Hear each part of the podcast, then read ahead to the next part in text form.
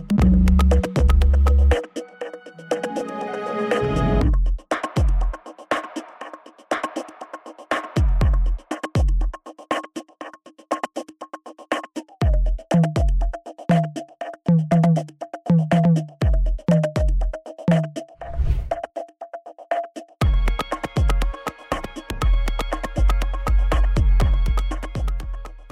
church fam, it is so good to see you. You guys are looking all tan and summery and rested.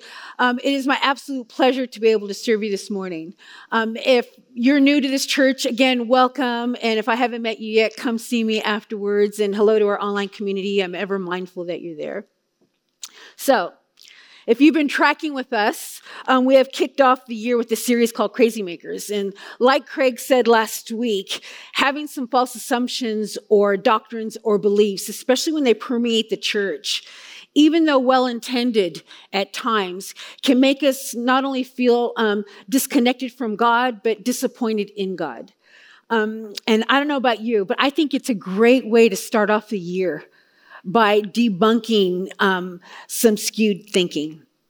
Now, the crazy maker that we're looking at this morning that can have a sneaky way of getting into our mindsets, even subconsciously, is that there's something wrong with having needs. And then having them met is selfish. I mean, I don't know if you've ever felt that way, that it's somehow shameful, self centered, um, self indulgent, narcissistic to admit that you have needs. And by admitting it makes you feel and look weak and needy. And my hope for us this morning is that we will see and embrace the reality that we are people with deep soul needs. And whether we're aware of our soul's neediness or not, the truth is, and we're going to see that this morning, that there's only one, only one who can totally and completely and perfectly meet those deep soul needs. So much so that we will be a people overflowing with living water. Let me pray for us. God, just like the song that we sang before, you are so beautiful. Your name is beautiful. It's wonderful and it's powerful. So, God, this morning, would you just be with us afresh? Open our ears and our hearts. And God, I pray that you would touch the deepest soul needs of our heart, of our souls. Have your way, have your way, have your way in this place and in your people. And all of God's people said, Amen, amen. Okay, so I've said this before, but I've lived in New Zealand um, long enough to know that we live in a really stoic culture. And perhaps it's influenced by your British heritage or your Scottish heritage or your Dutch heritage, I don't know. Um, but all you have to do is watch a couple episodes of The Crown to kind of get what I mean about having a stiff upper lip. Um, I came across this article the other day, written in 2017, that says this. He says, The kiwi way is bad for our mental health. And in it, the writer says, while we all experience emotions and we all experience sadness, we aren't born knowing what to do when we feel that way or how to express it.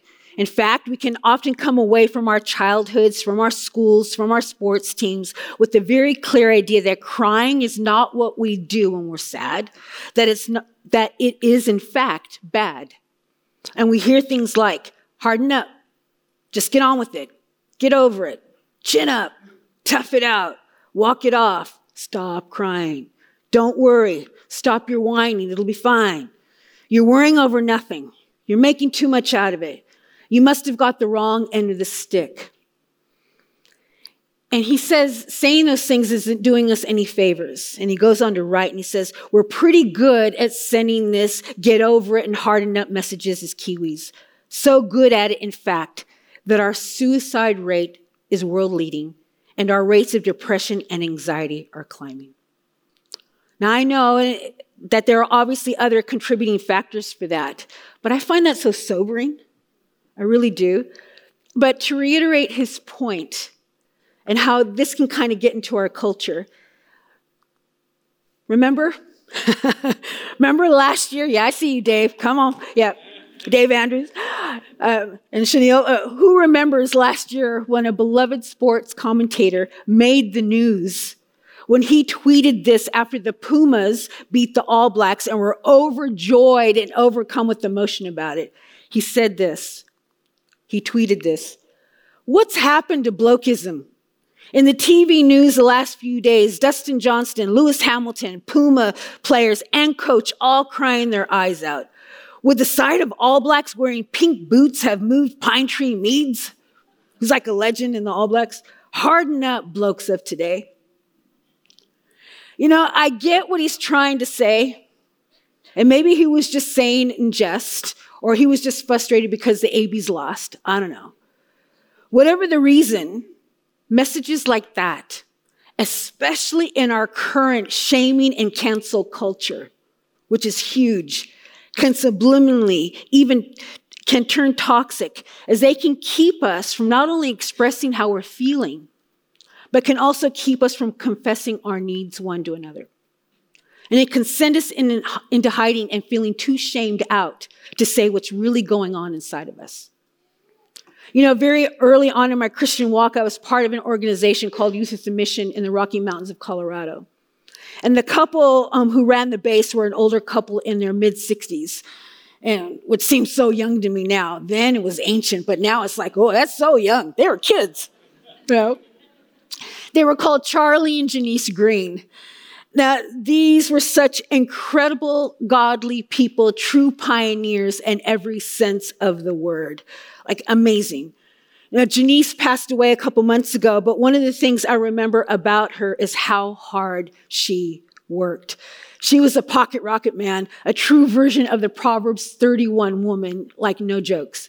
She would get up every day, every morning at 5 a.m. without fail. And those of us on breakfast duty were required to do the same. She would bake bread, cook, bake some more, preserve and can fruit, clean like a drill sergeant um, by scrubbing floors on her hands and knees. And those of us on cleaning duty were required to do the same. Um, she grew and harvested her own fruit and vegetables on a massive farm that they had in Grand Junction to sell at the farmer's market on the weekends um, during the summer. She chopped wood, went hunting during elk and deer season with Charlie and would shoot and even gut her own deer. What a woman! She's amazing. Honestly, she was, and even played the organ on Sundays. Like she did everything. She was amazing.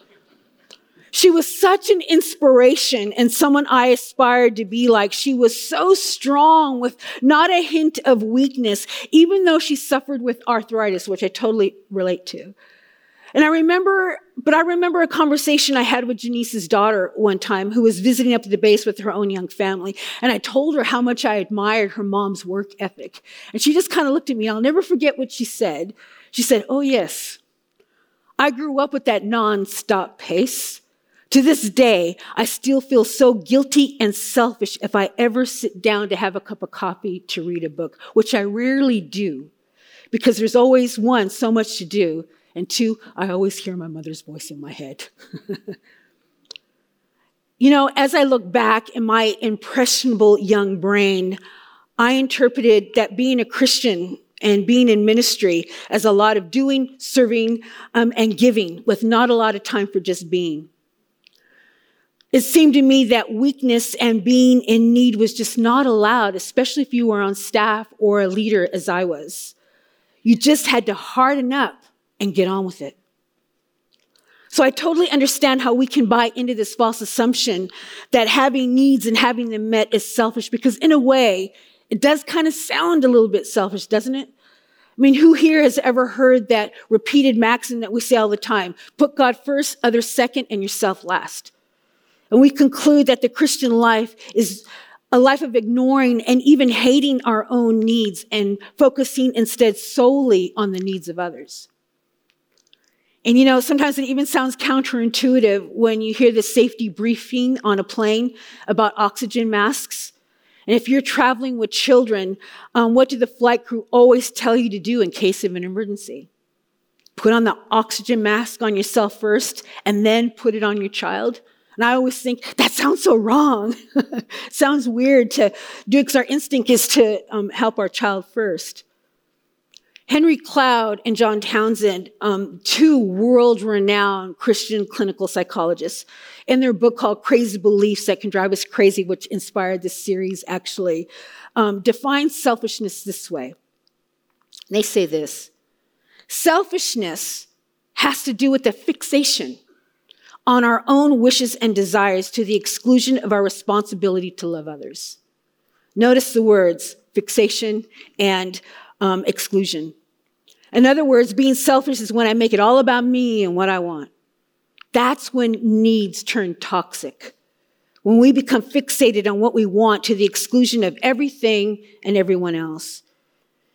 So that's selfishness. But if you're anything like me, you're probably thinking, but what about that verse in Mark 8 where Jesus said, If anyone would come after me, let him deny himself and take up his cross and follow me. And that's true. We must die to our own will and take up God's will. And Jesus' path of suffering, of death on the cross for us is like the ultimate example of obedience and submission to the Father's will. But look how the message version puts that verse, which I thought was really profound. And it says this. It says, anyone who intends to come with me has to let me lead. You're not in the driver's seat. I am. Don't run from suffering. Embrace it. Follow me and I will show you how. You see, it's surrendering, denying yourself how I want my life to go, taking up the cross, accepting his will and plan for my life, and following him, putting it all into practice. And as you're doing that, trusting like Philippians 4 tells us, that God will meet all our needs in the process. That is an incredible promise, church. You see, loved ones, God knows exactly what we really need, even if we do not. And here's the thing though we may not want what we actually need. And anybody with children knows this to be true. Your tired kids might want to stay up to all hours and play, but you know what they really need, amongst a few other things. You know that they need a nap or to go to sleep, um, whatever it is. But listen, here's the thing that's true about you and I to our very core. Not only do we have deep soul needs, it's the very nature of the soul to need. It's in our very nature. Thomas Aquinas wrote that this neediness of the soul, this nature of the soul is meant to be a pointer to God. You see, we're limited in virtually every way, from our intelligence to our strength to our energy to our morality. But there's only one area where we human beings are unlimited. We have unlimited desire. We always hunger and thirst for more. More time, more money, more wisdom, more stuff, more food, more Netflix. This is the soul crying out we never have enough. And John Ortberg's book, Soul Keeping, is so brilliant, and he says this. And I love it. Lean in. He says, The truth is, the soul's infinite capacity to desire is the mirror image of God's infinite capacity to give. What if the real reason we feel like we never have enough is that God is not yet finished giving? The unlimited neediness of the soul matches the unlimited grace of God. That is incredible good news. The bad news is, though, sometimes you and I, let me personalize that, sometimes I turn this bad like 99.9% of the time. Our soul's problem is not its neediness, it's its fallenness. Our need was meant to point us to God, but instead we hunger and we thirst and we fasten our minds, our bodies, and our wills to other sources that we think will fill us and quench our thirst. And if we're filling our soul's need with anything other than God, the Bible calls this idolatry. And idolatry is like the most serious sin in the whole of the Old Testament. And idolatry, to, according to Tim Keller, is the sin beneath the sin. You see, we have a tendency to fill our soul's needs with all sorts of things that fall short of God's glory and his power. And we try to convince ourselves that all our vices and stuff will make it well with our souls. And whether we realize it or not, our souls need and thirst for God. David said in Psalm 42, as the deer pants for streams of water, so my soul pants for you, my God. My soul thirsts for God, for the living God. Now, fast forward to the New Testament. And in John 7, Jesus sets up what it is to do, what it looks like to do life with him and all that he's going to promise us. And he says this. And Jesus stood up and cried out, If anyone thirsts, let him come to me and drink. Whoever believes in me, as the scriptures has said, out of his heart will flow rivers of living water. You know, in the original Greek, the water that is coming out of us is from our innermost being, out of our belly, out of the depths of us. Church, I think we are so thirsty. I think our culture right now is so thirsty. I think our world right now is so thirsty. We're looking for significance and worth and affirmation from the world, and we keep going to places that are so bone dry. And we keep trying to drink, and we keep feeling thirsty. God actually describes why we keep feeling this thirst and why we're so tired and empty. And he writes in his, the book of Jeremiah, he says this. He says, My people have committed two sins. First, they have forsaken me, the spring of living water.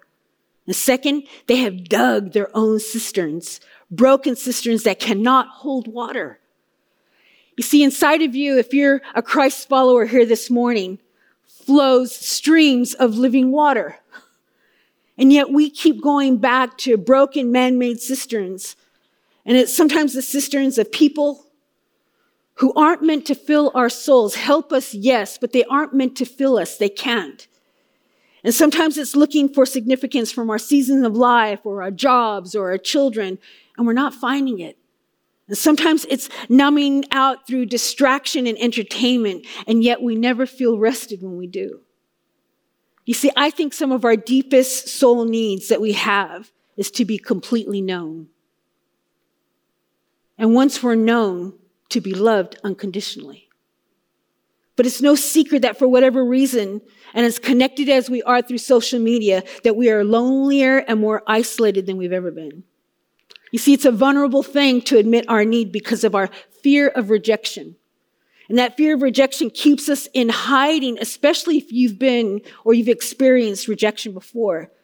It keeps us from admitting our deepest needs. So we try hard to look like we have it all together.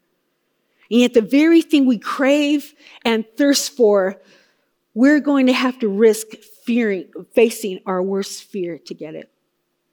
Now, the story that I think captures all of this so beautifully of someone trying to fill their deep soul need in all the wrong places is found in John's gospel.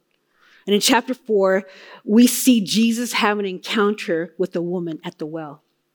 It's one that if you've been in church circles for a while, you'd be really familiar with. But before we jump into the text, um, bear with me for just a moment as we kind of do some serious coffee here, because this is what we do. Let me give us some cultural context, which is, which will paint this picture for us of why this story is so profound, so radical, and so beautiful. Now, in the first century world, the beef and the animosity and the disagreement, the dislike and the hate between the Jews and the Samaritans was like 700 years old. Now, that's a long time to be mad at someone. And because of this animosity, history tells us that many Galilean Jews, they avoided Samaria altogether on their way to Jerusalem. They would travel a long way out of their way just to avoid anywhere where Samaritans lived. Now, in the rabbinical culture, the view of women was poor. In the Mishnah, it's their Jewish oral traditions, it says this. It actually says this. It says, and talk not much with womankind. now, that's ancient language for don't talk to girls a lot. And it says, um, and they said this of a man's own wife. Not only don't talk to girls a lot, don't even talk to your wife a lot. And um, he says this talk to your wife a lot. How much more of his fellow's wife? Hence the sages said, He that talks much with womankind brings evil upon himself and neglects the study of the law, and at last will inherit Gehenna, which is like a cursed place for evil people. It's like, what the heck? Civil law didn't even allow women to testify in court. Why? Because their testimony was considered unreliable. Tuck that away because that's going to be important later. And lastly, the Mishnah states that the very spittle, the spit of a Samaritan woman is unclean. In this Middle Eastern shame honor culture, the one that Jesus is born into, the only thing worse than being a woman was being a Samaritan woman. And picking up in verse 4, it says this Now he, Jesus, had to go through Samaria. And so he came to a town in Samaria called Sychar, near the plot of ground Jacob had given to his son Joseph. Jacob's well was there, and Jesus, tired as he was from the journey, sat down by the well, and it was about noon. When a Samaritan woman came to draw water, Jesus said to her, Will you give me a drink? His disciples had gone into town to buy food. Okay, let me just stop there for a minute. In the this first century Middle Eastern culture, bells and whistles would have been going off to anyone listening to this. You see, this is a communal culture. In this culture, you don't do things by yourself. You always do it together. Everything is um, measured in the we and not the me and not the singular. You see, it's community, it's family, it's tribe. And the very fact that we have a Samaritan woman coming to the well by herself at noon, the hottest part of the day, tips us off that something is really wrong in this picture. Women would go to the well early in the morning or after the sun went down because the temperatures were cooler. So this Samaritan woman shows up at noon, the hottest part of the day, alone, which tells us that she has no friends. The Hebrew word for friend is haver. And a friend is someone who helps you carry your water. I ask you, who are the havers in your life that help you carry your water? The friends that help you carry the weight of your life. You see, not only do our souls need God, we need each other. We were created to do life with God and with community. And I love how Cloud and Townsend put, put this. They said, one of the most spiritual activities you can perform is to need other people. This Samaritan woman has no havers. She has no women coming to the well with her, and she's not going with the women to the well early in the morning. And Jesus says to her, Will you give me a drink? And here's where it gets so interesting. I love the Bible. I hope you can tell that. A Jewish male is sitting alone at a well with a Samaritan woman at noon. That just didn't happen. It was so highly irregular and unusual 2,000 years ago. And I love it because who reaches for who first? Who speaks first? Who starts bridging the 700 year old chasm?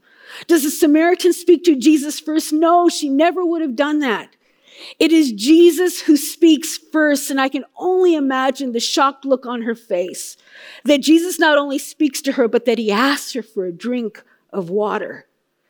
And here's what's so radical Jesus doesn't seem to have his own cup, he's going to have to drink out of hers.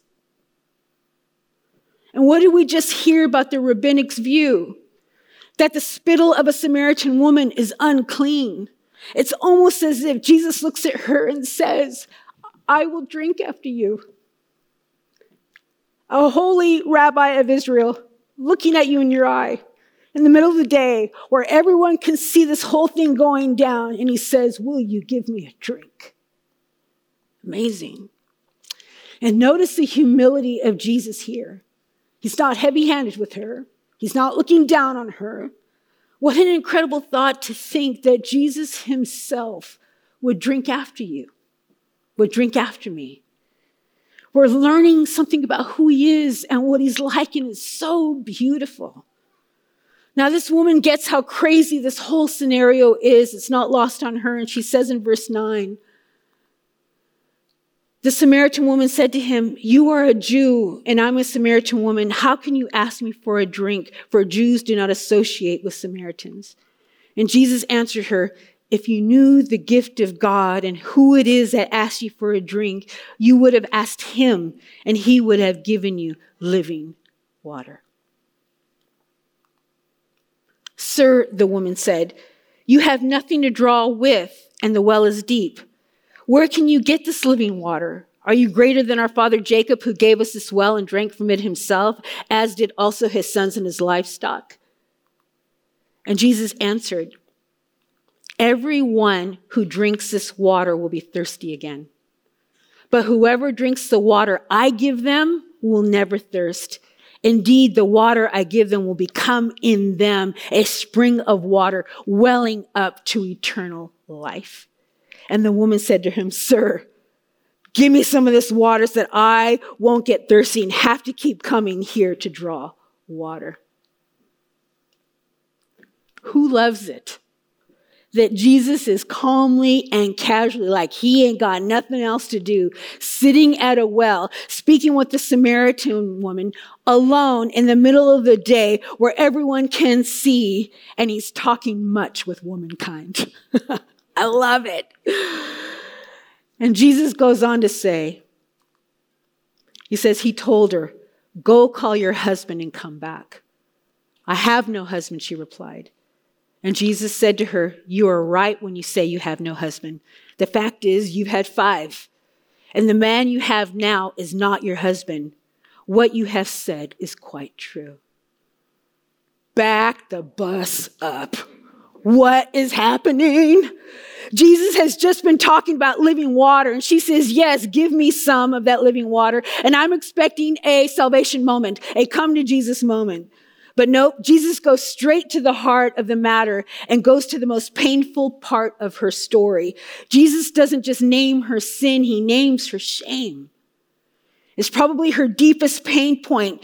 She is totally exposed before Jesus. So, what's going to happen now that her greatest shame has been exposed by Jesus? In verses 19 to 24, I would encourage you to go back and read it. We don't have time to get into it this morning. Um, but the one thing I want to highlight about this conversation that keeps going with them is that it was highly unusual for a male to be speaking to a female in public. It was even more unusual for a holy, holy rabbi to be talking with a Samaritan woman. But what was so radical was that our rabbi was talking theology with a woman. I loved him for that. So good. It's so good. It's so good. He's not talking with another Pharisee or another rabbi or not with the Sanhedrin or the teachers of the law, but with the Samaritan woman who's been divorced five times, living with the sixth guy, and Jesus is talking scripture, Bible, theology with her. Oh, how I love you for that. And in verse 25, the woman says this. And the woman said, I know that Messiah called Christ is coming. When he comes, he will explain everything to us. And then Jesus declares, I, the one speaking to you, I am he. Here in this moment, Jesus looks at the Samaritan woman and openly and publicly and explicitly, when she brings up the Messiah, he says, I am he. This is the first time in John's gospel that he admits that he's the Messiah to anybody.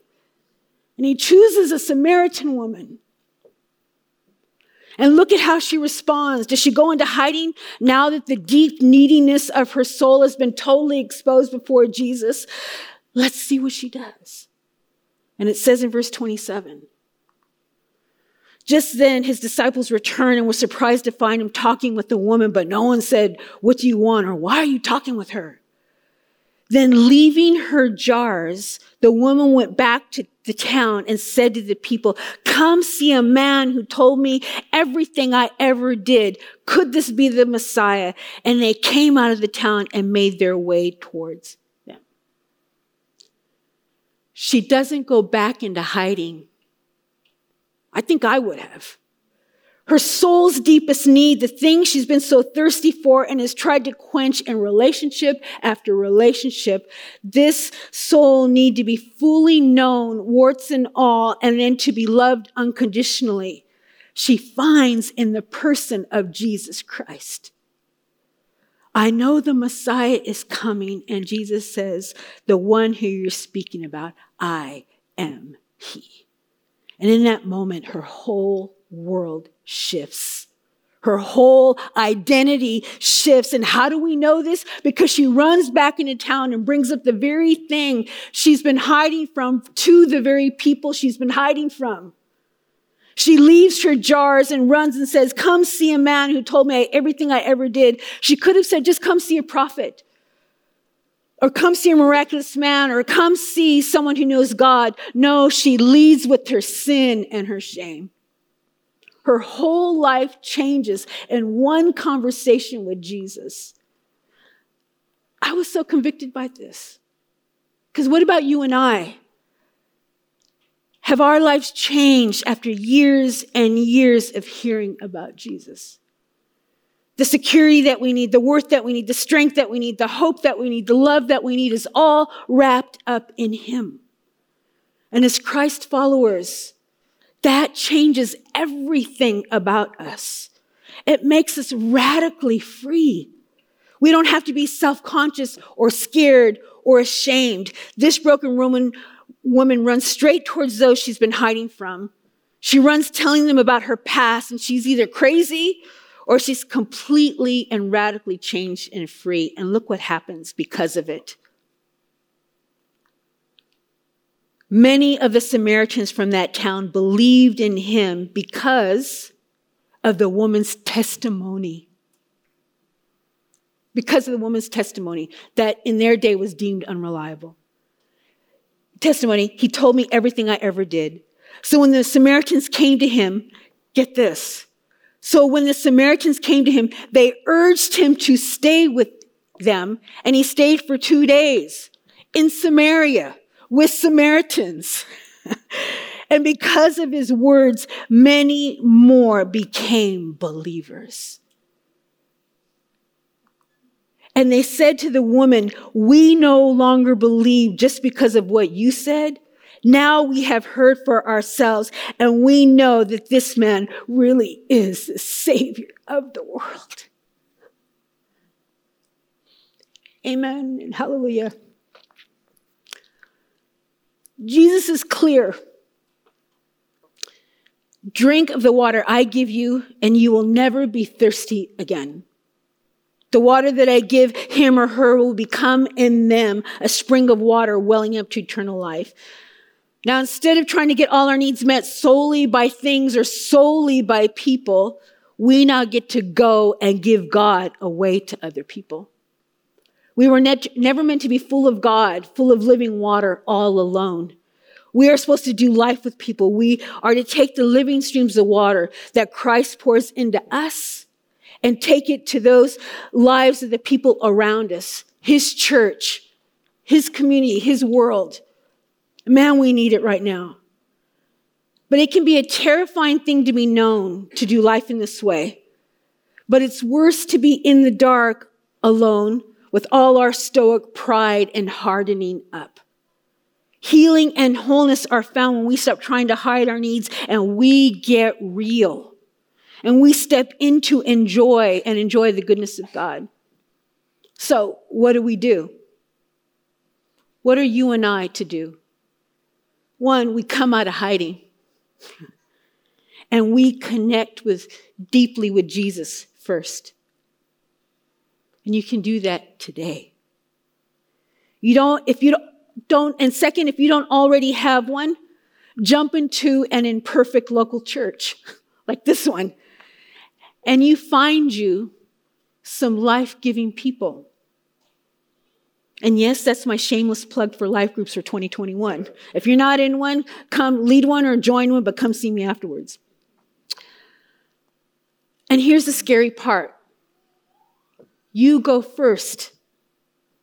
You come out of hiding and you share with these life giving people what's actually going on inside of you. You be transparent and you watch how this is so permission giving for everyone else to get real and do the same thing. You see, grace is contagious like that. And lastly, I want to end with this. Church, when we share this life giving water of Christ with those who are hurting and thirsty, listen, we don't have to be emotional like, a, like the Pumas who just beat the All Blacks to do it. you can still do it in a Kiwi sort of way. The band's going to lead us in a last song, which I think is profound. I love this song. And while they sing it, you go first. You get with God, you connect with Him deeply. And then when you leave here, you find you some life giving people. And you get real with them and tell them what's actually going on inside of you. And you have a good chat. Yeah? Stand while we worship our beautiful.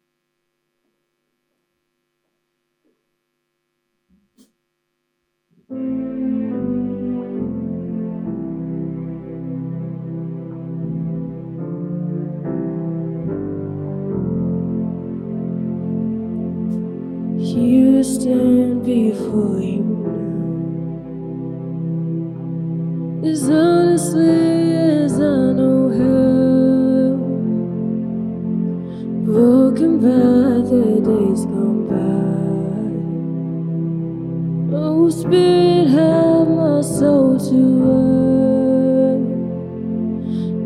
try my best, but still I fail.